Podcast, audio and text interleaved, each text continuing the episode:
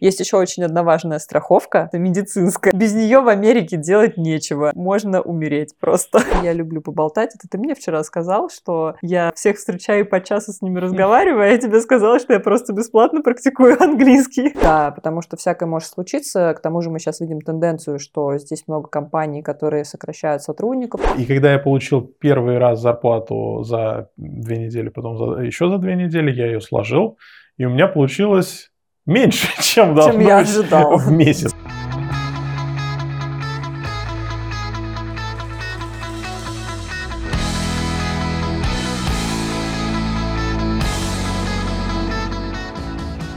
Всем привет! Это новый выпуск подкаста «Американо». Меня зовут Олеся. Меня Денис. Привет, Денис. Привет, Олеся. А мы с Денисом сегодня продолжаем обсуждать адаптацию в Америке, и мы приготовили для вас четыре важные темы. Медстраховка, поиск работы, финансы и small talk. Класс. Что, погнали? Поехали. Сейчас мы потихонечку переползем mm-hmm. к э, нашему блоку про медицину. Мы уже с тобой поговорили про страховку для машины и упомянули про страховку для дома. Есть еще очень одна важная страховка, называется медицинская. Без нее в Америке делать нечего. Ну, можно умереть просто. Ты можешь сказать, что это самая важная страховка. Да, это очень важно, и в целом можно, наверное, обходиться и без страховки, но я не знаю тогда, в какие деньги встанет вообще лечение или что. Вообще нужно отметить, что нам с тобой повезло, потому что мы с медицинской системой за вот этот год э, практически не сталкивались. Ну, а когда сталкивались, то это было либо по нашему желанию, mm-hmm. либо по необходимости, связанной с миграционными как раз процессами. Да. Там нужно было сделать некоторые вакцины, прививки, у нас не да. было, да, прививки. Поэтому с нашей стороны было бы нечестно рассуждать о качестве медицины, просто потому что мы, к счастью, ну, не знаем, как это работает. Однако мы можем немножко рассказать про специфику и чуть-чуть про медстраховку. Но я, как обычно, сделаю отсылку к своему телеграм-каналу, потому что я, опять же, писала про медицинскую скорую помощь, в частности, в телеграм-канале.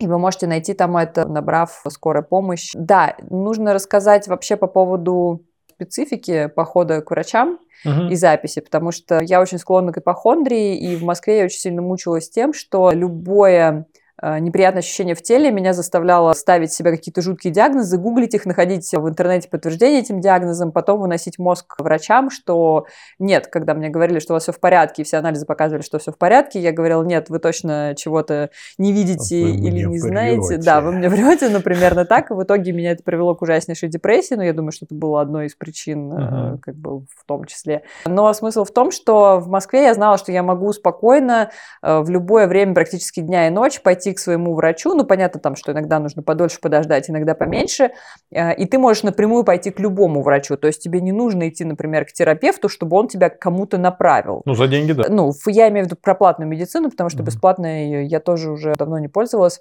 Э, здесь, э, к сожалению, несмотря на то, что медицина вся платная, это так не работает, ты не можешь просто записаться к интересующему тебя специалисту, тебе нужно обязательно пойти к так называемому семейному доктору, который, ну, он обладает такой базой знаний, что он может тебе поставить поставить какие-то первичные диагнозы, соответственно, если у тебя нет какой-то, ну, скажем так, экстренной ситуации или какого-то конкретного заболевания, в котором он как бы не силен, он тебе может даже назначить лечение. Но если он подозревает что-то там серьезное, он тебя уже может направить к специалисту и именно в, в этой mm-hmm. области, по правой ноздре, по левой ноздре, как говорил Задорнов. Извини, я не могу сегодня вспомнил Задорнова все равно. Тебя уже направляют к конкретному специалисту, и который с тобой там, соответственно, будет разбираться. Так, когда мне было нехорошо летом, у меня были такие, я не знаю, какие-то приступы, похожие на паническую атаку, естественно, я там думала, что у меня то у меня сердце, то у меня голова, то у меня задница.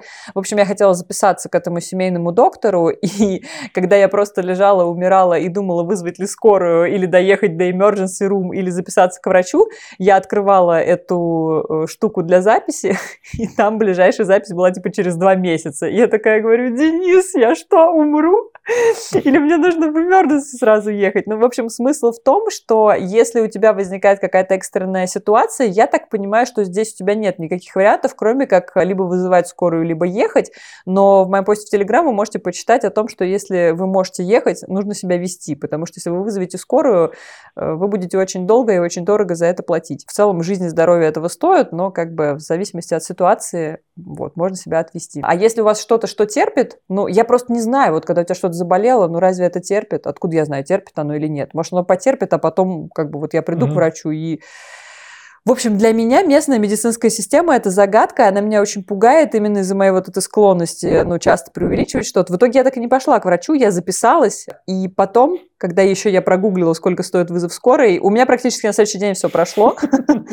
Вот. Я еще несколько раз переносила запись, потому что я думала, ну вдруг мне опять понадобится, и я как бы не отменяла ее совсем, я просто переносила на новую дату. Потом в какой-то момент мне это надоело, такой, ну ладно, нафиг, вдруг кому-то нужнее, и как бы я ее просто держу, и я вообще ее сбросила и подумала, что ну поживем, увидим. Надеюсь, э, там такой ситуации в обозримом будущем не возникнет, но если возникнет, будем смотреть по обстановке. Ценами еще, наверное, надо сказать, что разные истории были. Человек поехал, сделал Ой, да. все анализы всяческие в Корее, потому что это была его родная страна, да. и ему там в три раза дешевле было или в четыре. Потом приехал сюда, и ему сказали, что здесь не принимают результат тех анализов, поэтому здесь платите, пожалуйста, полную Ваши цену. корейские анализы. И делайте эти анализы не очень приятные еще раз. Ну, такое.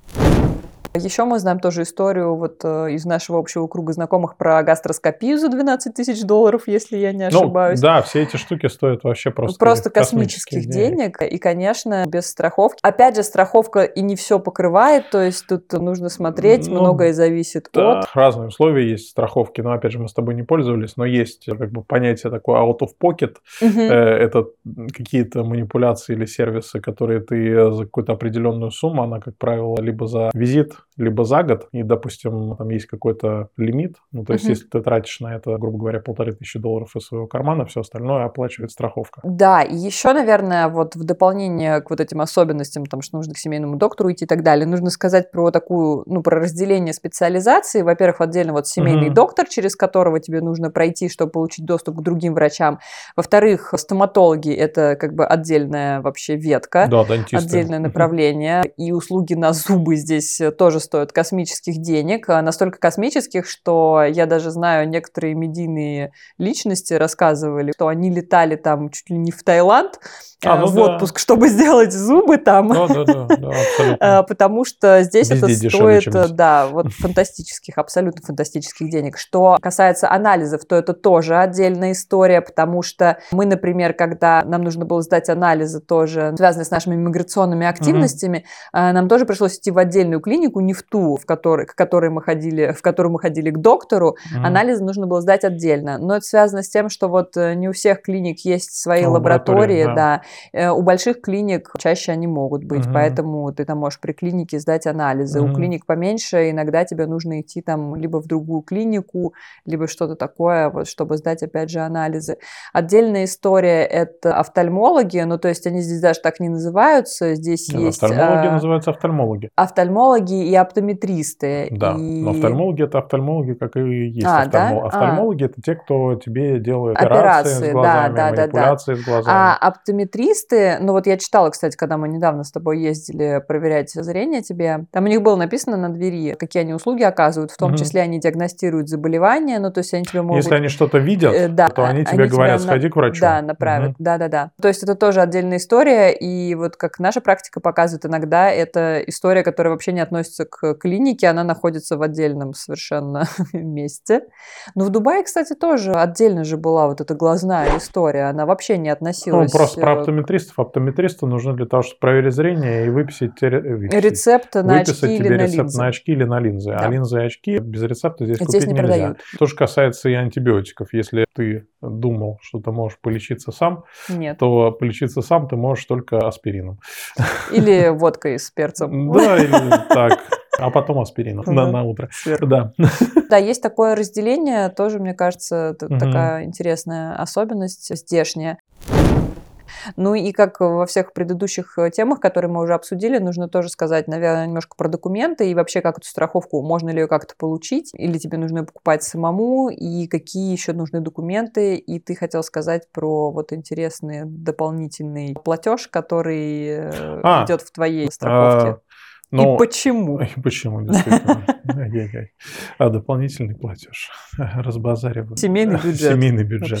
Получить, конечно, можно любыми способами. Ты можешь и сам пойти и в страховой компании или пойти в сеть медицинских услуг, которые их э, предоставляет. То есть э, ты можешь заплатить деньги и получить себе страховой полис, да, или полис обслуживания. Мы это делаем от работы, но ровно так же, как и угу. в России у нас это было тоже угу. от работы у тебя от своей, у меня от своей. Да. Разные есть опции. Но от работы, как правило, они просто... Ты, ты все равно платишь часть суммы, но часть суммы тебе работа компенсирует, и просто весь этот вот а, поток документов, которые тебе нужно сделать, ты делегируешь работе. Ну и плюс угу. ко всему, что если ты идешь сам, то, скорее всего, тебя там будут обследовать, а угу. если ты идешь от работы, то там определенные страховки тебе не будут обследовать, угу. просто угу. как бы угу. этот момент скипаешь. Ну и да, это премия за табак, она называется. Хотя табаком я не пользуюсь давно, но никотином пользуюсь, а любые никотинсодержащие продукты, если ты в течение предыдущего года употреблял, то каждый месяц у тебя страховка дороже. Вот bad boy. И все. Да. Мой bad boy. Плохиш. Интересно, конечно. Ну а что, вот куришь, куришь, ненароком помрешь раньше времени. Я не курю. Ну, сейчас не куришь, а до этого курил.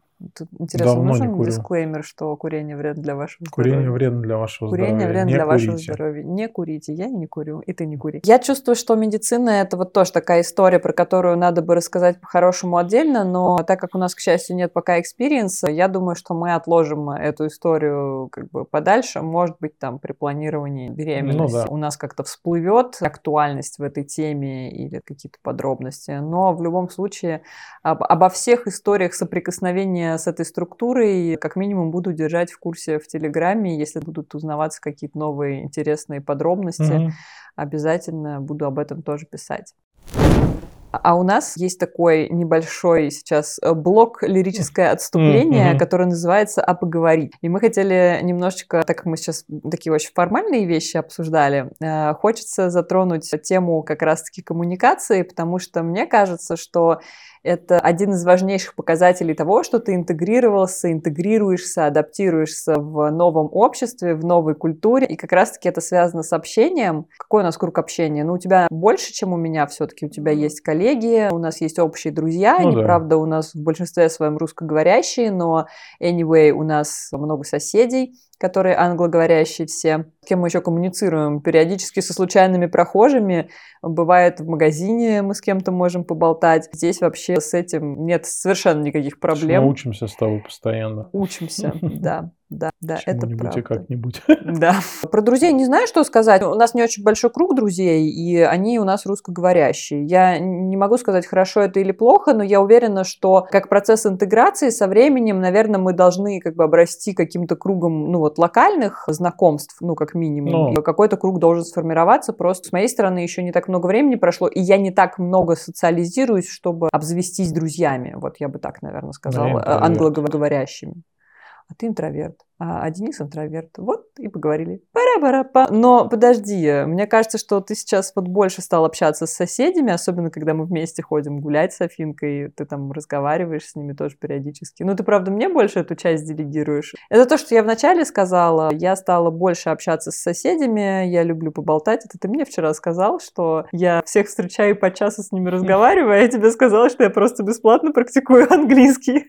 Слушай, ну в сутках 24 часа всего. Я надеюсь, что все-таки мы там в какой-то ритм войдем, и я буду продолжать ездить и поиграть, и, а, может быть, э, какие-то ролевые игры буду участвовать. Mm-hmm. Вот, просто не хочется перераспределять то время, которое можно использовать mm-hmm. с пользой. Сейчас мы немножечко угу. усядемся поудобнее, и тогда можно будет уже какие-то такие штуки делать. Угу. А с точки зрения действительно дружеских отношений, во-первых, это сложно с точки зрения иммиграции, переезда, и вообще во взрослом возрасте достаточно сложно Друзей и отношения, любые отношения, Какие-то человеческие взаимоотношения дружеские получать. Опять же, для этого нужны какие-то совместные действия, да? Ну да. Ну какой-то совместный интерес. Да, что-то, что тебя объединяет. Работа и учеба учеба, о которых я тебе говорил в самом начале, ну или ну, какое-то да. вот такое хобби. Хобби. Да, угу. да. Периодически болтаем с покупателями в магазинах, э, да, с ну, прохожими. Но... Но это даже, знаешь, это даже не то, что болтаем, а просто там перекинуться парой фраз, сказать, как классная погода. Как раз хотел сказать, что здесь это совершенно нормально, на тебя не смотрят как на придурка или то ты можешь идти совершенно тебе там кто-нибудь скажет, о, какая у тебя прикольная футболка. Угу. Ну, и вот это, конечно, наш абсолютный чемпион по завязыванию разговоров, потому что все, все обязательно должны сказать, какая она чудесная, кроме да. тех, кто на другую сторону дороги пытается перебежать от этого страшного шерстяного волчара. буквально сегодня, очень страшная злая собака, буквально сегодня мы с ней утром шли с прогулки, я переходила дорогу, и там на светофоре стоял человек, когда он поехал, он открыл окно и сказал, у вас такая классная собака, и просто поехал дальше. И я как раз поймала себя на мысли, что это же так прикольно, что вот просто ты едешь там на машине, увидел человека с собакой, открыл окошко, сказал а ему... самое так просто. Да, и сам улыбнулся, и мы там с Афиной такие, о, это так мило, так приятно. Но это то же самое, что ты сказал, что люди могут сделать комплимент, когда тебе говорят, ой, какие у вас классные штаны в лифте в гостинице или еще что-нибудь. Это очень мило. И это правда такая простая вещь, а в целом она тебе поднимает настроение и заставляет улыбаться. Mm-hmm. По-моему, это очень миленько. Про смолток это все-таки не просто там переброситься фразы, это иногда немножко такой побольше, коротенький диалог, а, но чаще всего о чем люди спрашивают? Ну, типа, как дела, там, про природу, про погоду. Вот у нас э, наша соседка, хозяйка собаки Сэмми, про погоду что-нибудь рассказывает. Куда ездили, что делали там, а да, вы что делаете на выходные? Провели, Пойдете да. куда-нибудь, ели, может, что интересное было. Да, да, то есть люди иногда там делятся какими-то своими находками, mm-hmm. а мы там были вот в таком прикольном месте, нам mm-hmm. понравилось. И здесь это как-то очень органично получается, да. ну, то есть не то, чтобы ты там клещами из людей вытягиваешь, а просто там это как, ой, мы встретились, поболтали, а мы сейчас там в кино сходили. Вот вчера мы тоже там встретили наших соседей, и они говорили, что пойдут на фильм «Годзилла», а потом они вечером говорили, что они в какой-то ресторанчик ходили, и там было очень вкусно. Ну, в общем, да, тем очень много, а особенно если с собаками, то еще про собак какая-нибудь история, mm-hmm. то какие-нибудь парки обсудить, то ветеринарки, то еще что-нибудь. Темы самые разнообразные. Главное не задавать никаких бестактных тупых вопросов. Мне кажется, главное в этом вопросе вот этого смолтока понимать, что это тебя ни к чему не обязывает. Я не знаю, ловил ли ты себя на такой мысли, но в Москве я всегда был в таком напряжение? состоянии напряжения постоянного, что mm. а вдруг со мной кто-нибудь заговорит, болит, да я закроюсь книжкой, воткну наушники в метро особенно, и не дай бог мне кто-нибудь что-нибудь там спросит, как пройти в библиотеку, и вот это вот все, не хочу никого, ничего не хочу, вот я из своего одного маленького мира, в котором я все знаю, перемещаюсь в другой маленький мир перебежками. А здесь как-то все очень органично. Ты знаешь, нет, у меня такого не было в Москве. Во-первых, в Москве ты, наверное, не ожидаешь, что тебя люди спросят какие-то такие вещи отвлеченные и будут к этому несерьезно относиться. А здесь ты ожидаешь. Я вот за собой заметила, я думала, мне будет сложно, но я не считаю себя таким прям супер интровертом, но мне вообще не сложно, у меня только из-за языка был вот этот барьер, что mm. на английском там, а вдруг я буду как дурак, а вдруг я mm-hmm. там то, а вдруг я это. И у меня это на самом деле такой самый серьезный барьер к коммуникации с людьми. Но здесь я вообще заметила, что я также вот просто, ну, поболтали и пошли. Но при этом я хочу тебе сказать, что я все-таки стараюсь запоминать, как зовут людей, как зовут их собак, mm-hmm. и если они что-то рассказывают, чтобы потом в разговоре ты мог это упомянуть, например. Ну, вот у нас соседка одна, у которой сын занимается футболом, я это запомнила, и там иногда у нее что-нибудь спрашиваю. И вот я заметила, что она тоже там что-то спрашивает, ну, про Афину, потому что она себе тоже что-то запомнила. Но, ну, э, ну, мне кажется, это здорово, особенно, опять же, к теме добрососедских отношений. Mm-hmm. Но я просто про именно вот такой small talk хотел сказать, mm-hmm. что даже в баре тоже люди там поболтали да. и пошли куда-то. Да, и, да, да, да. И это совершенно это тебя ничему не обязывает. Ничему не обязывает. Да, да. Сначала, наверное, ты такой думаешь, блин, да, они такие пустые, такие, ну, это мы к этому перейдем, такие поверхностные. Вот они поболтали, даже не спросили тебя, вроде тебе интересно было. Ну, тебя, во-первых, никто не удерживает от того, чтобы спросить, там, если ты хочешь продолжить разговор, предложить его там каким-то образом продолжить. Вы хотите а, продолжить разговор? Здесь аккуратно вот. нужно. Ну, это я про нетворкинг. На мероприятиях тоже ты же не можешь с человеком проговорить, э, я не знаю, глубоко-глубоко ну, по какой-то теме. Да. Ты обменишься контактами. А вот эти просто разговоры, там просто приятно пообщаться в баре, я не знаю, просто поболтать на какую-то отвлеченную тему, мне кажется, здорово. И, опять же, не обязывающее ни к чему. Поэтому мне скорее нравится, чем не нравится, и такое добавляет немножко легкости угу. в твой день. Ну и если это тебе еще заставляет улыбнуться, то и других улыбнуться, угу. то почему нет? Знаешь, в Москве, вот я хотела единственное что сказать, мне иногда так хотелось сказать комплиментом какой-нибудь девушке, но ты все время думаешь, блин, наверное, сейчас скажешь, как дурак будешь. При том, что я не мужчина, что такого, что я девушке скажу комплимент, угу. это вообще ничего, ну ничего такого. А что такого, если и, мужчина скажет? Ну, я, я, я не знаю, ну, может быть, как-то от мужчины так положено. А. Мужчины а. могут говорить комплименты. Uh-huh. Вот. И я все время такая, ну, блин, наверное, нет, как-то неправильно. А тут я совершенно не парюсь. Ну, в смысле, не то, что ты говоришь, там кто-то красивый или некрасивый, а про классные штаны, не знаю, про красивую прическу, uh-huh. про клевый макияж я или что-то да. такое. Я вообще совершенно не парюсь здесь и часто говорю людям про то, что у них классный маникюр или там прикольная, не знаю, сумочка или что-то такое. Ну, в общем, обращаешь внимание на какие-то детали, и мне кажется, что это очень мило, и люди улыбаются. Нужно более серьезную тему обсудить, потому что мы с тобой много чего говорили про то, чего покупать, чего ага. не покупать. Чтобы что-то покупать, нужно работать. Чтобы работать, работу нужно найти. Кто не работает, тот ест. Кто не работает, ест. Это сейчас будет мой бенефис про поиск работы, потому что, мне кажется, ты можешь тонну всего рассказать про поиск работы, но это будет немножко в другой плоскости, в другом ключе, потому что ты сюда приехал уже с работой на конкретную работу. Мне здесь э, предстоит этот прекрасный процесс, в котором я сейчас так на на полстопы нахожусь. Я начала тоже, опять делаю отсылку к телеграм-каналу, потому что я начала потихонечку разворачивать эту серию постов про поиск работы, э, с чем уже мне пришлось столкнуться. И пишу, как обычно, свои лонгриды. Я дальше буду эту тему развивать. Мы тоже сейчас немножко про это поговорим, потому что поиск работы и закрепление в профессиональном комьюнити локальном – это тоже своего рода адаптация, интеграция в общество. Я просто не хочу тоже много много растекаться, я, наверное, коротенечко скажу про то, что я использую разные сервисы для поиска работы. И вообще я относительно недавно начала прям углубленно заниматься этим процессом, потому что mm-hmm. до этого я, наверное, год выпиливала резюме. Это началось еще задолго до переезда в США и продолжилось даже больше года. И потом здесь продолжилось. С помощью карьерного консультанта я брала себе четырехмесячный, по-моему, курс а, по подготовке резюме, подготовке к собеседованию. И это был такой, это даже был не столько курс профессионального профессиональной адаптации, сколько хороший такой психотерапевтический курс, потому что он мне позволил очень многие вещи пересмотреть э, в моем профессиональном бэкграунде. И я считаю, что, конечно, мне это помогло, и я рада, что я тоже инвестировала в это какое-то время. Но все равно у меня это все немножко с такой пробуксовкой, потому что очень много сомнений, много неуверенности, и, как я тебе часто говорю, что у меня есть ощущение, что мне нужно все сначала начинать, с нуля. У меня вообще нет здесь никакого бэкграунда, никаких контактов, и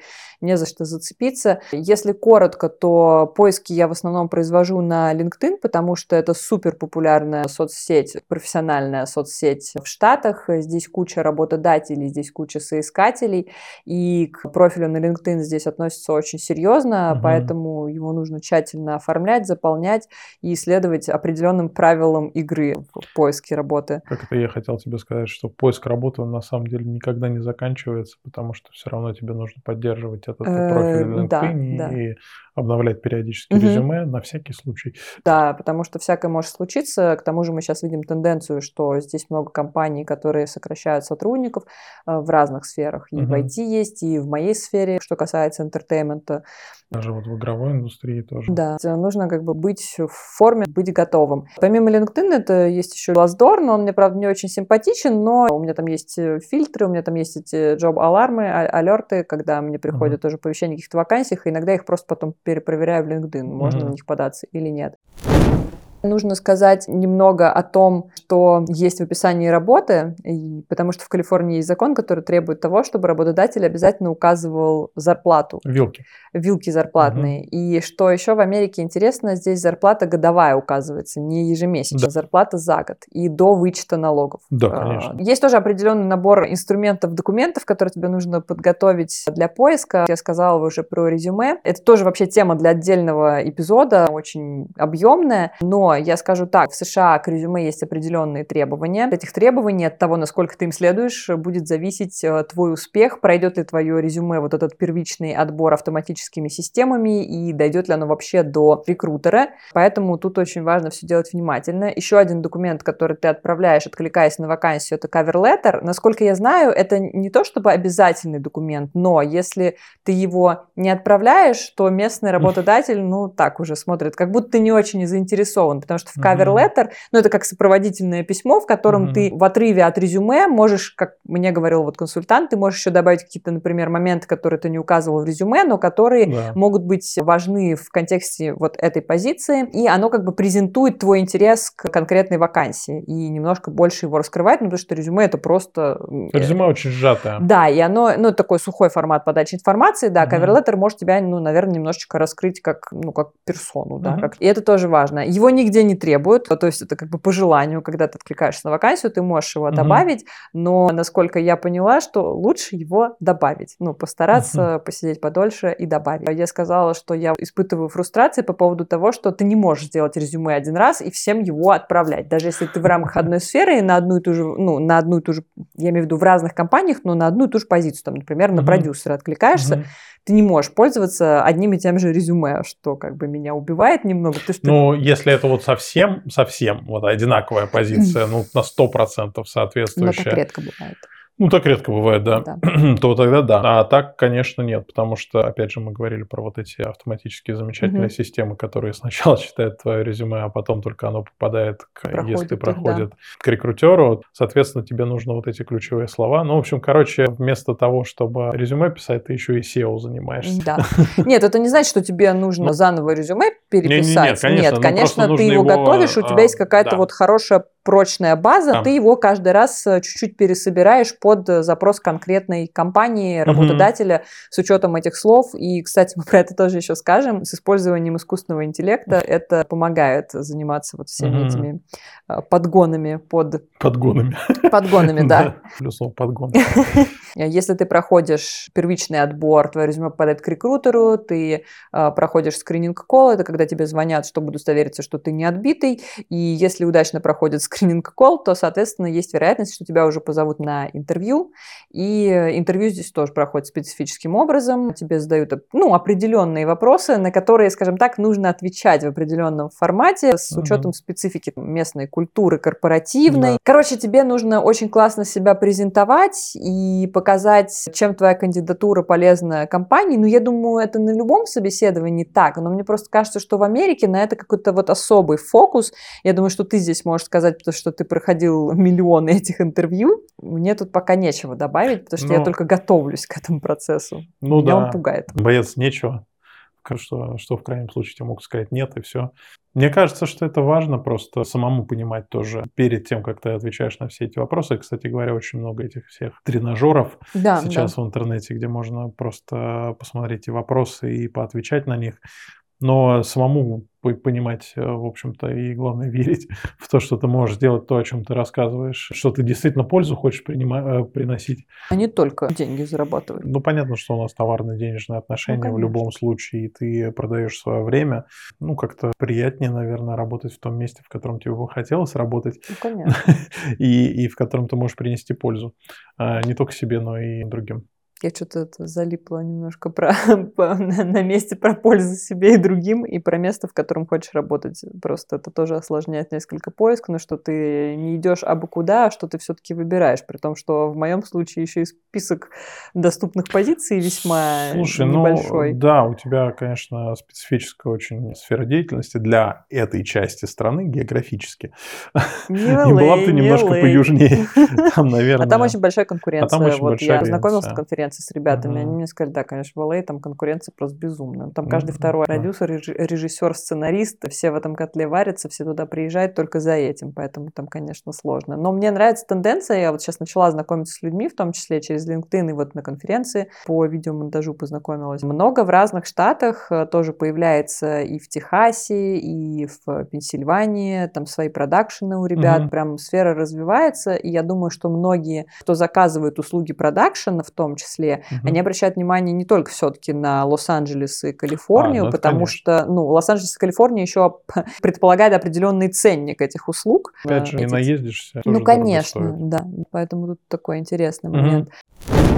Продолжая тему про нетворкинг, я сейчас в основном его строю в LinkedIn. Для меня это тоже было такое немножко преодоление, потому что мне было странно, ну вот я пишу каким-то незнакомым людям. Сейчас у меня это немножечко уже отпало, но, видимо, действительно это приходит с опытом и с практикой. Чем больше ты пишешь, тем меньше ты паришься и как бы тратишь больше времени на то, чтобы написать. Ну, ответить, ответить, не ответить, не mm-hmm. ответить. У меня, кстати, не было такого, чтобы мне кто-то послал или не ответил. В основном все отвечают. Mm-hmm. Разное, конечно, там кто-то что-то рекомендует, кто-то просто там отписывается, ну, как бы, какую-то, типа, да, спасибо, с Новым mm-hmm. до свидания. Но в, в большинстве своем ничего такого криминального не происходило, и меня как-то немножечко вот расслабило в этом смысле, и я стала попроще к этому относиться. Но, опять же, в крайнем случае, что они тебе не ответят или Ну, скажут, не ответят, да, да, ну вот что-то такое. Но мне кажется, меня это стало меньше уже гораздо тревожить. То мне понравилось, благодаря в том числе LinkedIn и еще рассылке от Беркли, я нашла свое первое профессиональное комьюнити в Штатах. Я присоединилась к сообществу Women in Music. Это комьюнити женщин-музыкальных менеджеров, женщин, которые работают в музыкальной индустрии.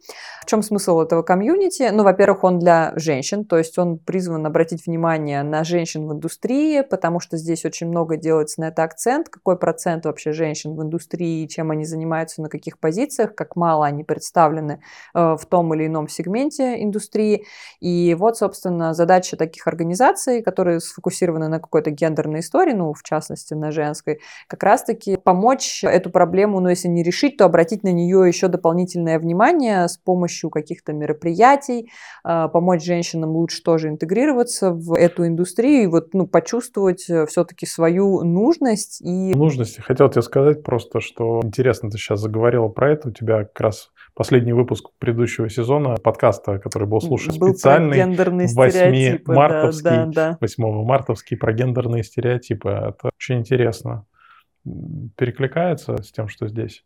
Или... Ты знаешь, ну если так говорить, то мне в России вообще до определенного момента не казалось, что есть какие-то гендерные стереотипы. Ну, знаешь, пока там до тебя не стали долетать какие-то истории из серии, что мы с тобой не будем общаться, потому что ты девочка-менеджер, мы будем общаться только с пацанами из группы. Ну, то есть такой бред вообще. Я как-то это не воспринимала так остро, но здесь на это прям обращают внимание. И я вот могу сделать только вывод, что э, здесь проблема гендерная, она довольно остро стоит. Гендерная всяких сообществ типа LGBT LGBTQ, ну, то есть э, здесь реально нужно обращать на это внимание, и это, это не какой-то мифический пузырь мыльный, mm-hmm. это действительно существует, потому что когда я там смотрю статистику или общаюсь, что-то там спрашиваю и так далее, то я понимаю, что проблема есть, и с ней вот находят какие-то методы решения, методы, как распространять информацию о том, что вот есть женщины, что женщины тоже могут работать в этой индустрии на самых разных уровнях и позициях. Uh-huh. Ну, в общем, это, конечно, интересно, но в контексте контексте вот того, о чем мы сейчас говорим, просто для меня это вообще был такой первый шаг как бы к настоящему такому полноценному нетворкингу, потому что после этого я еще несколько недель переживала и думала, а потом написала письмо, ну типа introduction message в нашем комьюнити, в сообществе, mm-hmm. и мне после этого начали писать разные девочки, там они из разных штатов, ну, кстати, здесь не только из Америки, там mm-hmm. из других yeah. стран тоже есть mm-hmm. девчонки, да, в основном из штатов, конечно. Мне начали писать разные девочки, со многими я там познакомилась, у меня были какие-то introduction колы, и я там пообщалась, я всем рассказала про то, что я ищу работу. Ну, пока, к сожалению, это не привело к какому-то вау-выхлопу, но как минимум я уже начала делать какие-то шаги навстречу людям и завязывать какие-то знакомства. Для меня сейчас сложный этап э, — это перейти на следующий уровень, как поддерживать вот эти новообразовавшиеся контакты, но я думаю, это как бы тоже обсуждение на такое. Слушай, ну, это огромная большая тема. Мы обязательно с тобой тоже про это поговорим. Но ты ведь тоже состоишь э, в профессиональном сообществе. Давай не скромничай, расскажи-ка. Э, пока в одном.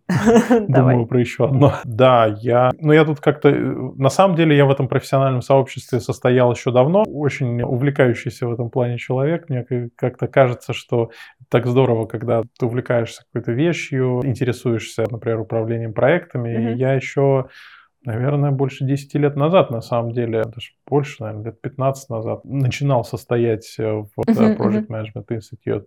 Ну, это одна из таких самых больших, наверное, самых маркетированных, uh-huh. хорошо известных организаций, которая занимается популяризацией управления проектами, которая разрабатывает стандарты управления проектами, которая занимается сертификацией тех, кто управляет проектами или программами uh-huh. и так далее. То есть очень большая, интересная организация. Что меня, конечно, всегда привлекало, это тоже не нетворкинга, но как-то, когда я 15 лет назад назад этим занимался, я как-то не очень, видимо, вовлекся. А здесь прямо очень здорово, и я еще и волонтерю для них. Я как раз хотела сказать, что ты же волонтерить даже ходил, так вовлекся, что волонтерил. Да, ну я не только хожу, я еще помогаю вести книжный клуб. Ой, да, это вообще очень интересно. Мне вообще нравится вот эта история с книжными клубами. Ну, тут не только книжные клубы. Тут, тут разные есть э, кружки по интересам, назовем это так. Кружки по интересам, и на самом деле это понятно, что эти организации, они имеют какие-то членские взносы, но не, не только на них состоят, и эти членские взносы на самом деле в сравнении с тем, что тебе организация предоставляет, они ну, такие достаточно символические. Ну, mm-hmm. что такое там, я не знаю, 100 долларов в год, ну, да. а если тебе дают доступ к куче занятий, бесплатных обсуждений, возможности нетворкинга, общения с людьми, которые занимаются mm-hmm. тем да, же или да. интересуются тем же, и у кого можно поучиться, или кому можно что-то рассказать, что иногда тоже важно. Всем рекомендую, но мне кажется, что вне Штатов это было несколько сложнее. С другой стороны, я думаю, что, может быть, это я не настолько увлекался, и э, комьюнити достаточно сильные везде, ну, в том числе mm-hmm. во многих странах. Но здесь этих организаций просто очень много, много, mm-hmm. и вот этих вот профессиональных объединений, я говорил про второе, просто есть еще институт ритейл-дизайна, я тоже думал к ним присоединиться, потому что тоже очень интересно, и это все всегда тоже и встречи, и общение с единомышленниками, но это здорово. Я забыла сказать как раз, да, про взнос, что ты платишь годовой взнос, но он действительно в соотношении с тем, что ты получаешь, ну, я, я думаю, что то, что ты получаешь, с лихвой окупает стоимость этого годового взноса. Я, ну, в случае с PMI, как я сказал, это достаточно символическая история, потому что они основную, основные деньги зарабатывают на сертификации. Но без членства сложно достаточно и без волонтерства рассказывать про это, поэтому, конечно же, они снижают там цены для членов, чтобы было больше людей, которые бы знали про это и вовлекали других контексте профессиональных организаций я еще, наверное, добавлю пару слов буквально про профсоюзы, так как, опять же, у меня нету личного опыта соприкосновения с этими структурами, но просто то, что я знаю от своих коллег по индустрии, профсоюзы — это очень мощная такая сила, которая находится на стороне, ну, защищает интересы сотрудников, соискателей,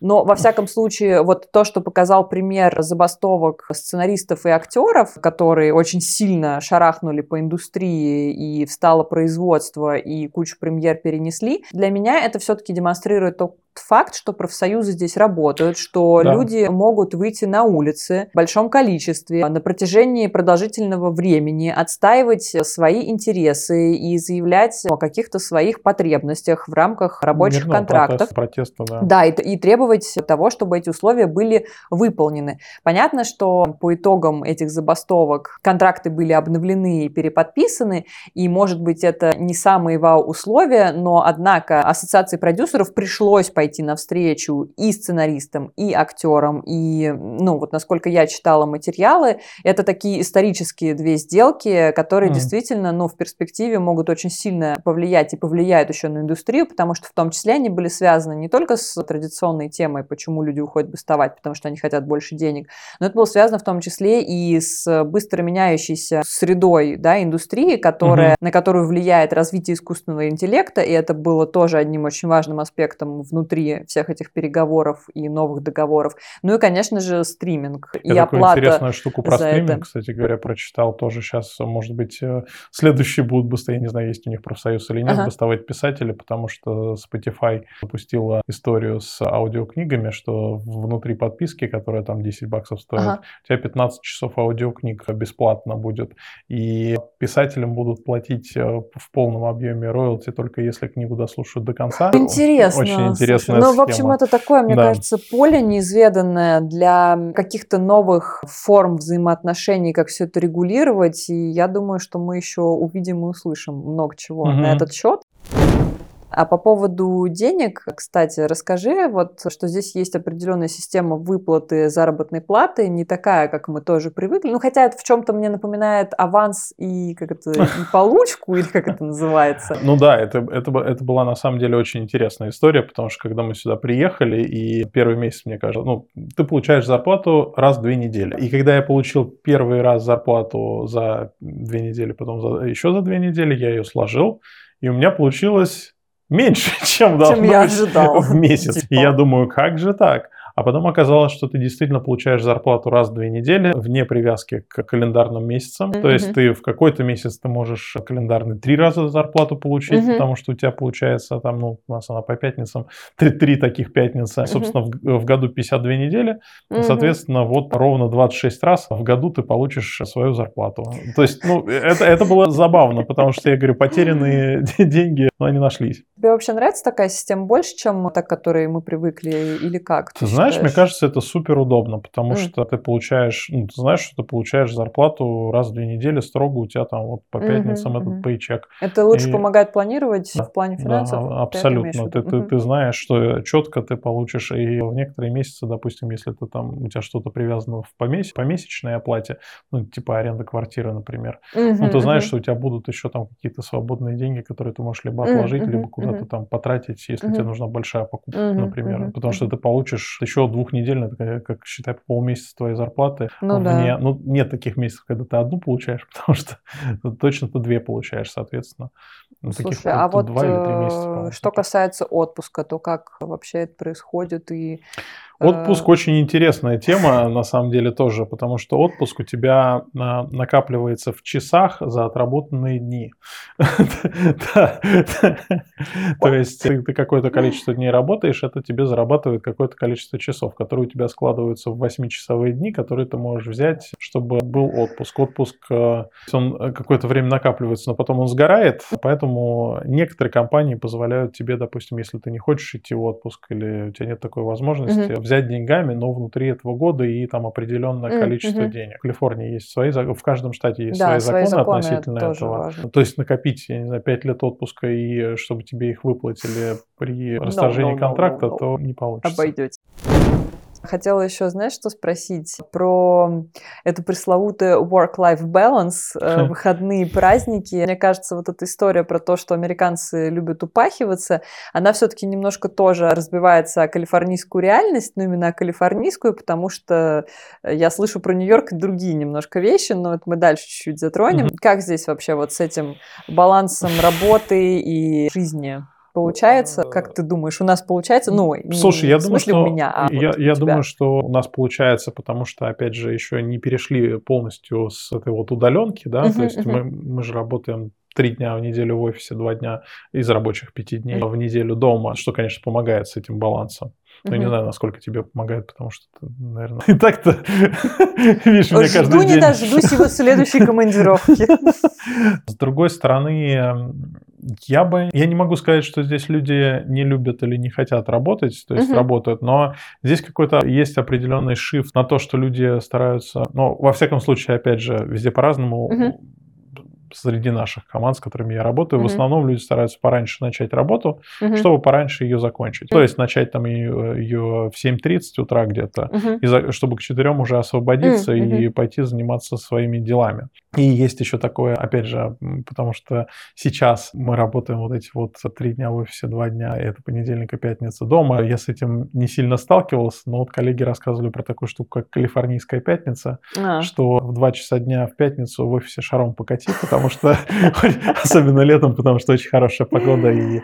Но у вас же делали эти у нас, как они там Да, в Paramount, это правда, это, это парамаунтовская прям традиция, Paramount Global была, да, но мы ее вот в свой московский офис тоже применяли у нас была поправка. Ты можешь уйти с работы раньше, но если у тебя нет работы, если у тебя там, не знаю, горит какой-то контракт, там, встреча ну, или что-то такое, я думаю, что то есть это все как бы в рамках здравого ну, смысла. Ну. Нужно понимать, да, что нельзя просто в два часа бросил все и пошел в бар. Ну, да нет. Не и, так. И опять же нужно сказать, что в моей работе я работаю очень много с другими странами. И если я даже уйду из офиса в 3 часа дня, это совершенно не значит, mm-hmm. что я там в 8 часов вечера не буду сидеть ну, на звонке. Ну да, конечно. Я да. вот про это хотела сказать. Да. Ты просто когда сказал, что там люди приходят mm-hmm. пораньше, чтобы пораньше уйти. Ведь нужно понимать, что есть какие-то моменты, когда ты не можешь, наверное, уйти пораньше. Ну, конечно. Ну, но, да, я просто... Работа... да, да, Нет, но это же не, не значит, Приду-ка что... я в 7.30, чтобы в 4 уже свалить, и там трава не расти. Вот, да. Не, ну я думаю, что тут еще вопрос в планировании, то есть если ты mm-hmm. как бы не планируешь ничего там после 4, mm-hmm. ну и потом Калифорния, она находится на западном побережье, mm-hmm. и особенно если ты, допустим, общаешься с восточным побережьем, mm-hmm. то они это все уже раньше закончили, потому что с ними 3-4 ну, часа да, разница. Да. Но если говорить с другими странами, мы же в прошлом живем, поэтому... Мы в прошлом живем. Привет вам из прошлого. Я почему-то включила этот момент в блог про работу, про Кремниевую долину и про искусственный интеллект, потому что я уже несколько раз упоминала его, угу. и я давно все хочу написать про это, большой пост в Телеграме, но мне кажется, это уже как бы напрашивается на такой тоже серьезный отдельный выпуск. Э, очень хочу, чтобы мы с тобой поболтали про искусственный интеллект, как мы с тобой к этому относимся, что ты про это думаешь, что я про это думаю, какие у меня есть страхи, связанные с этим, вот э, как, как ты реагируешь на мои опасения. Мне кажется, это тоже такая интересная тема, особенно учитывая, что мы живем, можно сказать, в самом эпицентре всех этих связанных с искусственным интеллектом технологий. Э, Абсолютно, я только за. Мне кажется, что такой выпуск единственное, что будет достаточно сложно, потому что каждый день что-то меняется. Ну, да. И то, что мы будем рассказывать или обсуждать, это уже будут, как это называется, Вчера, old, позавчерашние, old позавчерашние новости. Да-да-да. Надо сказать, что просто даже для вот этого канала на Ютубе и для этих видео и вообще, в принципе, для обработки уже используем искусственный интеллект ну активно все вот эти вот видеоинструменты, они все угу. уже с искусственным интеллектом встроены в том или ином виде. И потом это сейчас называться стало искусственный интеллект. Раньше это называлось машин learning, машинное угу. обучение. Ну, То да. есть это не какая-то новая концепция, которая Нет. вчера родилась. Просто об этом стали больше говорить, Конечно. это стало быстрее развиваться. Не, не, не, это супер быстро, Но да. я думаю, да, мы с тобой тоже про это обязательно угу. поговорим, потому что тема безумно интересная, угу. но нам потребует, э, она потребует от нас такой серьезной подготовки да. и факт-чекинга, да, потому журналистская что... работа. Да, это будет журналистская работа, поэтому не знаю, когда мы вас порадуем историей про искусственный интеллект, но обязательно порадуем. Да. И напрямую с работой, конечно же, вот мы сейчас так говорили, mm-hmm. там зарплаты, отпускные, mm-hmm. неотпускные и так далее. Э, конечно же, связаны финансы, потому что, да. чтобы покупать все то, о чем мы обсуждали, чтобы заказывать доставки на Амазоне, ходить в Таргеты и Костка, нужно, конечно, иметь э, какие-то денежки, которые mm-hmm. мы зарабатываем на работе, а эти денежки нужно где-то хранить, да. Не храните ваши деньги или храните ваши деньги в сберегательных кассах. Nothing certain except да. death and taxes. Да. Ни в чем, Афина, нельзя быть уверенным, кроме смерти и налогов. Не можем не сказать про то, что, конечно, ты денежки получаешь не все, которые ты зарабатываешь, а нужно часть этих денежек отдать государству. Налоги, на самом деле, здесь прогрессивная шкала налогового, налогообложения зависит от твоей зарплаты. Э, и я, честно говоря, не помню точно процентов, но вплоть до половины спокойно ты можешь отдавать тех денег, которые у тебя будут написаны mm-hmm. в годовой зарплате на налоги. Может быть, даже и больше, если ты сильно богатый буратинка. Делается это супер тоже просто если говорить про зарплату, зарплатой тоже занимается, твоим налоговым агентом является mm-hmm. твой работодатель, то есть у тебя эти налоги удерживаются и оплачиваются государство автоматически из каждого твоего вот этого двухнедельного пейчека государство получает свой кусок. Второй вопрос возникает, когда говорят, что налоги в Америке и любых других странах с прогрессивной системой налогообложения это супер страшная вещь и их невозможно сделать, это подача налоговой декларации. Если у тебя есть не один источник дохода, как работа, mm-hmm. а если ты Работаешь на двух работах тоже просто. Если у тебя свой бизнес, допустим, дополнительный. Ну, вообще любые, я так Или понимаю, если да, у тебя любые, да. Должны... Если у тебя акции, если ты что-то продал дорогое, или, может быть, что-то купил, на самом деле, электрический автомобиль. Соответственно, ты тоже отражаешь это в декларации. И на самом деле раньше это было супер сложно, но сейчас есть э, вот эти вот программы, типа TurboTax и так далее. И эти вещи, даже, по-моему, сейчас налоговая служба, они сделали у себя на сайте бесплатный какой-то софт, который помогает эти налоговые декларации заполнять. Uh-huh, uh-huh. Ну, потому что государство заинтересовано в налогах. Ты подаешь эту декларацию, в ней описываешь все возможности, ну, если у тебя, допустим, ну, какой-то дополнительный доход был, uh-huh. или доход за рубежом в том числе, uh-huh. тебе его тоже нужно указать, потому uh-huh. что в Америке это такой моментик, что неважно, где у тебя происходит э, прибыль, ты должен за нее налоги в Америке заплатить. Я так понимаю, в этом как раз и была загвоздка. Вот у многих, кто там, например, переезжает, и у кого uh-huh. какая-то недвижимость остается, и кто ее продает. То есть я знаю, что там некоторые некоторые знакомые, у кого возникал такой вопрос, они советовались тоже с юристами, вообще как это все правильно да. провести все эти процедуры, чтобы потом не было два проблем раза. и вопросов, да, угу. да, да, то есть. Ну и чтобы не платить два раза налоги. Да. Когда ты делаешь декларацию, то если ты все оплатил в течение года, все было хорошо, то, как правило, тебе дополнительных каких-то денег не нужно оплачивать. Если у тебя не было какой-то дополнительной прибыли относительно угу. того, что ты платил свои зарплаты, а, то в декларации будет ровно то, что ты оплатил, и дополнительных денег не нужно платить. Если если же была какая-то прибыль, там продажа каких-то вещей, то во время вот этой подачи декларации, как правило, в апреле, угу. тебе нужно угу. будет после подачи декларации угу. э, оплатить определенную сумму угу. на определенный угу. счет. Ты это все считаешь сам, то есть ты подаешь декларацию и одновременно с этим платишь. А второй классный момент, как я считаю, это то, что система работает в две стороны. То есть не только ты им платишь, mm. но и если а, ты... А, тебе могут э, вернуть? Да, если а, вдруг угу. ты переплатил по какой-то причине, у тебя были, там, я не знаю, ну ты решил в налоговую побольше денег закинуть, потому что думал, что ты там больше заработаешь или что-то такое, то тебе эти деньги возвращаются. Просто вспомнила, что там у меня в налоговой лежит мои деньги, но вернуть их вот не так просто. Ну да. Здесь не надо же ни за кем ведь бегать, чтобы тебе вернули деньги. Тебя они сами вернут их. Да, да, они, они сами возвращают. сами с тобой бегают. Заберите нам чужого не надо. Да, да, они сами возвращают. Ну, это потрясающе, конечно. С точки зрения налогов, вторую штуку, которую хотел сказать, что всегда всех поражает, когда они приезжают в Штаты, это то, что налоги, ну, так же, как вот они на зарплате не пишутся, что ты половину отдашь, они не пишутся на ценниках. И, и ты покупаешь что-то в магазине, потом выходишь такой, я что-то не понял, почему? Да, ну и ты оплачиваешь еще какой-то процент. Он во всех штатах причем разный. Налог на продажу обычно ценниках не пишется. Каких-то 0% вообще вещей есть. Mm, то есть да, там, я, кстати, никогда такой не видела Ну, еще. как правило, какие-нибудь электронные книжки, допустим, если ты покупаешь, а, да. то на них нет налога. Ну, то есть, если там в Kindle что-то написано, 3 доллара стоит, mm. ты платишь 3 доллара. Есть какие-то группы товаров, на которые mm-hmm. налога нет вообще. Есть какие-то, на которые есть там налоги, акцизы подороже. Ну, я просто уже, мне кажется, привыкла к этой теме, потому что каждый раз, когда я что-то в онлайне заказываю, я уже мысленно знаю, так, это вот столько-то стоит. Но на самом деле я уже мысленно знаю, что это будет дороже, потому что сейчас, когда я соберу себе корзинку и нажму чекаут, то мне еще посчитается и налог. Да, понятно, что налоги это серьезно, кстати, хотела сказать, что мы с тобой периодически обсуждаем, когда смотрим все вот эти вот потрясающие новости про то, кого там насколько посадили в тюрьму, mm-hmm. что mm-hmm. налоговые преступления в Америке самые страшные. Ну да. За неуплату да. налогов да. людей карают гораздо жестче, чем за что бы то ни было. Да, да, это может быть э, больше, чем за какие-то насильственные преступления. Mm-hmm, mm-hmm. А куда мы складываем денежки вообще? Как, так сказать, с налогами, налоги-то налоги. в магазин относим, но денежки. Банковский счет – это обязательная штука, потому что тебе зарплата должна куда-то падать. Соответственно, нужно открыть для этого банковский счет. Дебетовую карту а, сначала. Это банковский счет. Тут, ну да, дебетовая карта, она, как правило, выдается к чекинг-счету, счету, так называемому. А чекинг-счет – это на который у тебя падает, допустим, депозит твоей зарплаты. И это счет, с которого ты можешь как вот эти чеки выписывать. А просто есть еще savings, ну то есть сберегательный. С него ты чеков не можешь выписывать. Ну и у них там тоже разные условия. Ты можешь на него класть. Процента тут на чекинг-аккаунт нет вообще никаких. Если говорить про сберегательный счет, то они настолько мизерные, mm-hmm. что даже может быть и не сохранение, потому что они меньше инфляции. Ну, зависит от банка, mm, но, понятно. как правило, они меньше инфляции.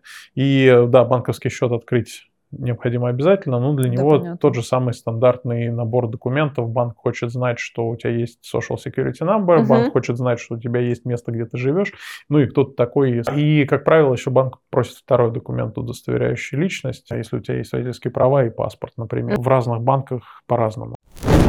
Я думаю, что самое интересное в банковской системе в том, как это все работает, это все-таки то, что американцы очень активно пользуются кредитными картами mm. и вообще, ну, мне кажется, что вот я просто по себе сужу. Для меня, мне всегда хотелось побыстрее избавиться от кредитов, потому что угу. это какой-то вот домоклов меч, и тебя что-то все время тянет, и, и как бы ты все время еще чувствуешь вот эту вот, ну, нестабильность. Если я вдруг останусь без работы, или угу. у меня не будет проекта, как я буду закрывать кредит или что-то такое. Угу. Понятно, что там какие-то серьезные покупки или ипотеку ты, наверное, не можешь э, себе, ну, Обычный человек не может себе позволить просто пойти там отбашлять денег и купить себе такие крупногабаритные, крупногабаритные покупки, да.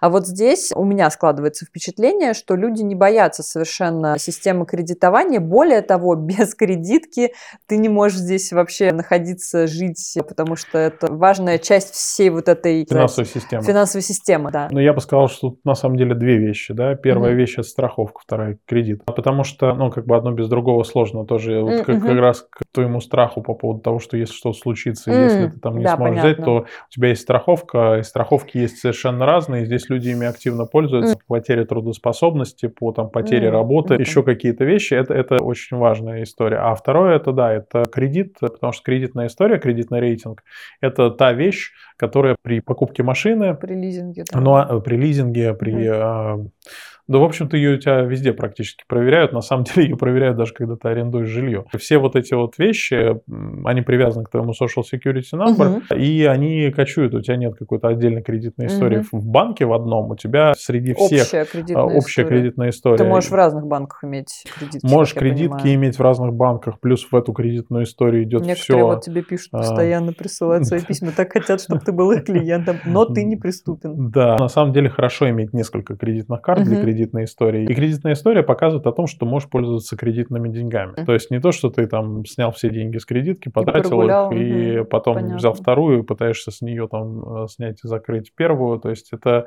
не об этом речь. У тебя кредитная история, разумеется, кредитный рейтинг твой будет очень низкий. Да, а понятно. если у тебя будет кредитный рейтинг очень низкий, и так как он привязан к твоему вот этому social security number, и любая организация, в которую ты пойдешь за кредитом ли, за ипотекой ли, она может это проверить, проверить соответственно, да. Ты просто это не получишь. В идеальном мире тоже бы все бы покупали все за собственные деньги, но кредит так плотно вплетен в жизнь населения, что без него практически невозможно.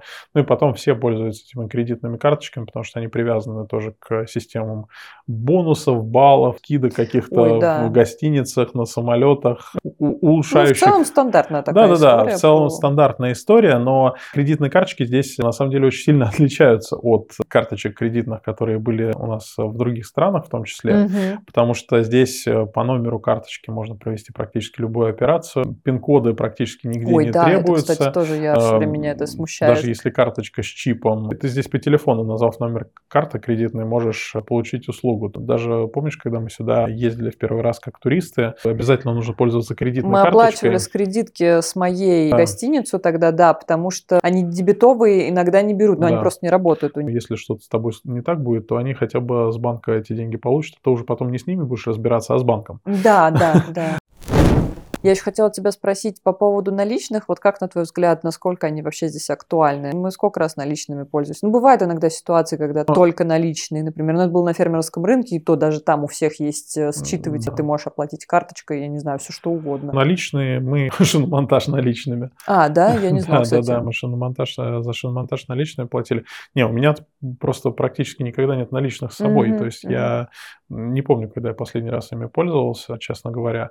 Но другой вопрос в том, что здесь э, далеко не все хотят пользоваться, допустим, этими оплатами с телефона, хотят пользоваться карточкой, и нужно физическую карточку воткнуть. Вот это, наверное, разница. А, и еще мне моя преподавательница по английскому говорила быть осторожными с засовыванием карточки куда да. ни попадя, что если есть возможность бесконтактной оплаты, угу. лучше оплачивать вот э, Apple Pay, ну или там угу. любой другой, Да-да. какая у тебя система есть, потому что карточки, ну как я не понимаю, их взламывают они, или они что? Копируют, копируют они. Копируют, угу. копируют. Да, и просто могут потом у тебя все деньги снять, учитывая то, что здесь не нужен пин-код, а достаточно да. номера карточки. Ну да, карточек нужно иметь несколько, и кредитную историю нужно начинать строить сразу. Угу. Вот, наверное, это такой вопрос. И, кстати это говоря... Это очень главное замечание про кредитную историю, про то, что нужно сразу ее строить. И, да. и кстати говоря, по поводу кредитных карточек, опять же, не факт, что, что сразу ее выдадут, а, потому что если ты только что приехал, у тебя очень свежий этот ССН, и нет вообще никакой кредитной угу. истории, то ее нужно начинать делать, и некоторые банки дают э, такую возможность, они дают такие специальные карточки, мы про них потом более подробно поговорим, угу. которые позволяют тебе строить свою кредитную историю риторический вопрос, хотя, наверное, для нас уже нет, дорого ли жить в Америке, и как мы, э, что мы знаем, какие секретики мы знаем. Ой, слушай, а дорого ли жить в Америке? Вопрос риторический, и он сильно зависит от того, кого ты спрашиваешь и где этот человек находится.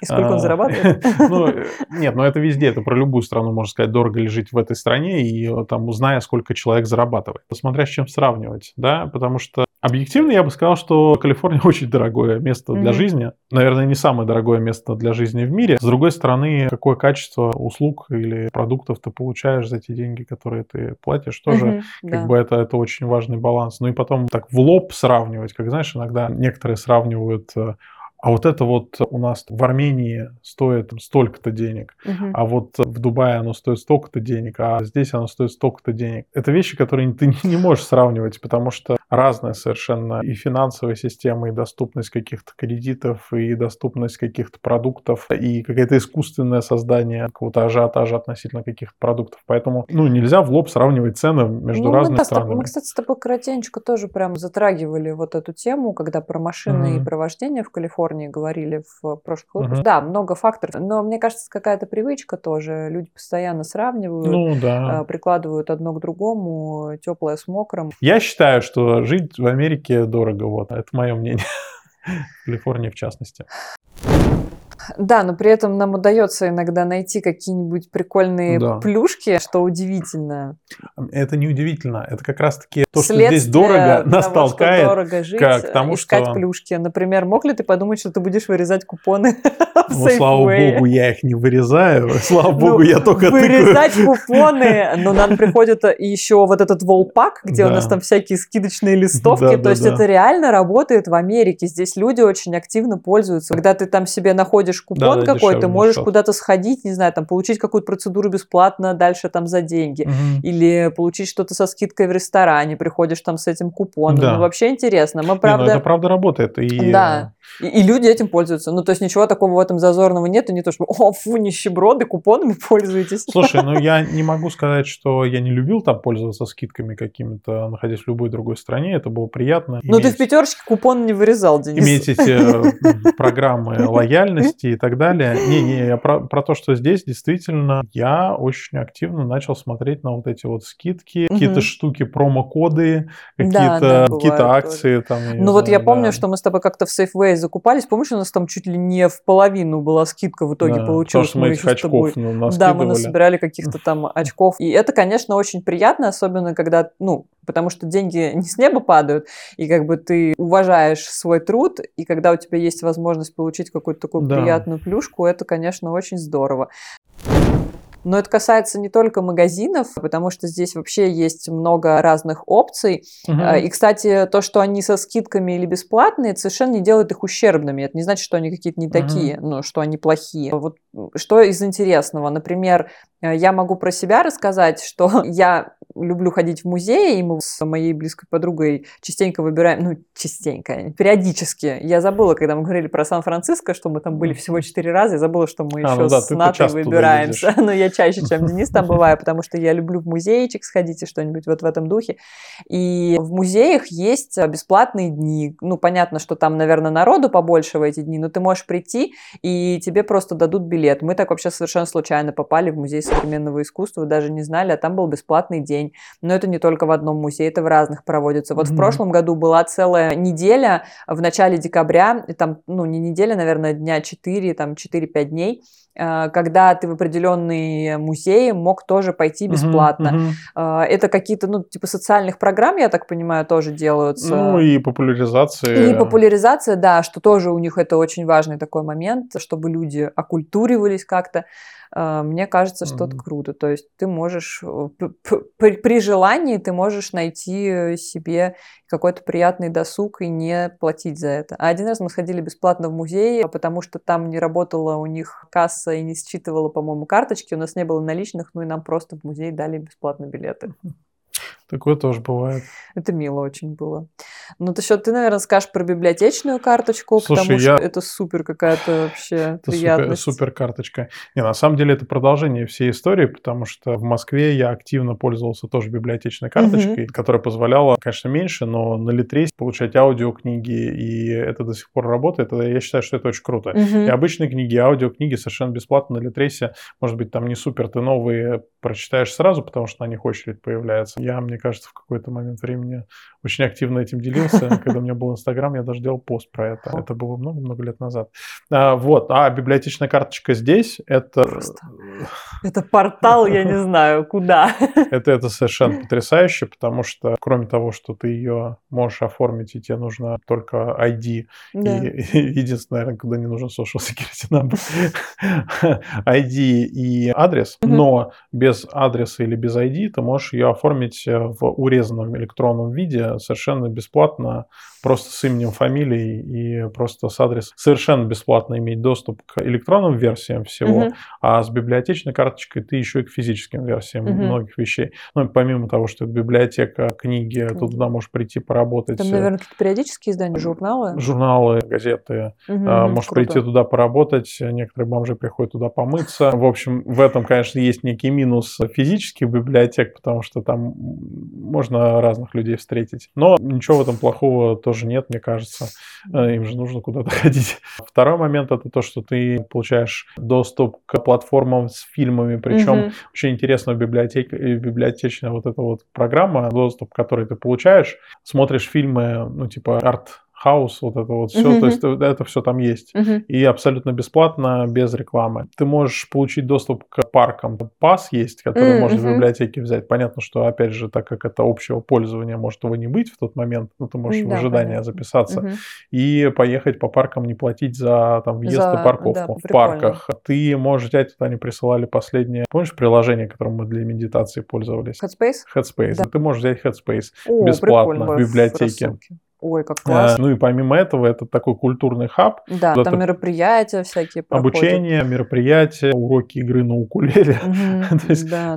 Постоянно что-то они присылают, что-то придумывают, мне прям нравится. Я обожаю их рассылку все время, когда нам от библиотеки приходят, очень классно. Лекции. Очень много всего, это совершенно бесплатно для всех, и не все этим пользуются на самом деле.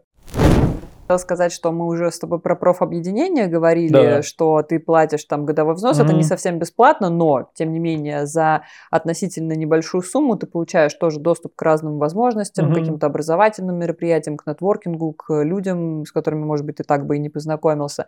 Про купоны в магазины у меня, знаешь, что здесь еще написано? Про бесплатные samples, ну, типа образцы. Я вспомнила, как мы с тобой, помнишь, когда мы ездили в обсерваторию в Л.А., да, да. там были ребята, у которых был, было несколько холодильников с водой, и это была какая-то промо-акция, ну, а мы же не привыкшие, типа, ну, бесплатный сыр только в мышеловке. И они начали нам воду бесплатно предлагать, точнее, они раздавали воду бесплатно. И мы как-то сначала с Денисом такие, типа, жались, жались, а потом, ну, ладно, пошли, пойдем возьмем. Вот, и нам дали просто воду бесплатно. То есть это просто была такая промо-акция, в рамках которой они раздавали воду, если тебе понравится, ты потом, значит, пойдешь и купишь ее. Ну, да, как бы, это была не какая-то там маленькая Прям полноценная бутылка а воды, 0,5 или что-то такое, пластиковая бутылка. А было достаточно жарко, и эта вода пришлась Полезно очень была, кстати. Да. да, это прям было классно. И они хорошее место еще выбрали, там, где люди mm-hmm. приходят, э, туристы, ну и в целом потусоваться. Mm-hmm. Мне кажется, довольно людная площадка. Это тоже очень прикольно. И я еще, знаешь, хотела дополнить к этой теме. Ну, в Америке вообще, наверное, мало чего бесплатного, и я не копала так в эту тему глубоко, но вот я пойду бесплатно заниматься английским в колледж э, здесь у нас в Купертино. Я узнала об этом вообще тоже от своей подруги. Она записалась туда, она мне предлагала там еще летом записаться, угу. но я что-то как-то была не готова, мне кажется, на тот момент, при том, что я и так занимаюсь английским, но я занимаюсь на платной платформе. Вот, а тут я что-то думала, думала, сидела и такая, так, а почему бы все-таки мне не сходить? Ну, странно, причем Ната, она так здорово рассказывала и очень меня вдохновила эта идея, и там книжки прикольные они угу. читают, и самое главное, что вообще меня подкупило, то, что там есть занятия не только онлайн, а есть офлайн, а это то, что как раз мне было угу. нужно, выйти, пообщаться с живыми людьми, вот какой-то еще дополнительный способ для этого найти, и я подала заявку, э, записалась на эти курсы, но здесь есть очень важная такая ремарка, что это курс английский язык как второй язык, ну то есть это бесплатно для тех, для кого английский не родной. Ну да. Но я уверена, что если посмотреть, я просто не делала никакого research а на эту тему, я уверена, что если поискать, э, погуглить, то наверняка можно найти еще кучу разных опций, где можно учиться бесплатно и чему, и в целом я знаю, что после какого-то тоже года резидентства ты можешь еще пойти взять какие-то себе дополнительные тут uh-huh, штуки, не uh-huh. только английский, а что-то еще там то ли с большой скидкой, скидкой, то ли тоже полубесплатно. Ну, в общем, вот такая вот история. Я думаю, что если озадачиться таким вопросом, то можно найти себе много чего крутого. И... Совершенно, да, может, ты там потом как-нибудь в Телеграме какую-то какую-то подборочку сделаешь угу. вещей, потому что мне всегда очень нравилось, когда делали про обучение бесплатные какие-то подборки. Угу. Почему-то сейчас, видимо, людям, может быть, менее интересно стало, угу. или это больше замылено стало, угу. люди перестали это делать. Но все вот эти вот платформы, которые есть, я, я думаю, что все знают про Курсеру, угу. все знают про ну, может быть, не все. Другие еще платформы. Мы напишем здесь ссылочки на эти платформы. В, в которых, ну и в других странах есть свои локальные uh-huh, платформы, на которых можно учиться бесплатно или вообще какие-то бесплатные вещи получать. Uh-huh. Ну вот, ну, как я сказал, библиотеки Москвы замечательная совершенно программа. Да. Если, опять же, возвращаться к вопросу о подаче документов, то мне для колледжа нужен был наш social security number, ну, без него просто никуда, это правда, и адрес проживания, там, uh-huh. подтверждение нужно было. Uh-huh. В общем-то, вот и все, вот да. и весь набор, да. Уверена, вы были рады нас видеть и слышать для тех, кто только слушает наш подкаст. А мы с Денисом вернемся уже на следующей неделе и продолжим рассказывать про адаптацию в Америке. Это был подкаст «Американо». Я Олеся. Я Денис. Всем пока. Пока-пока.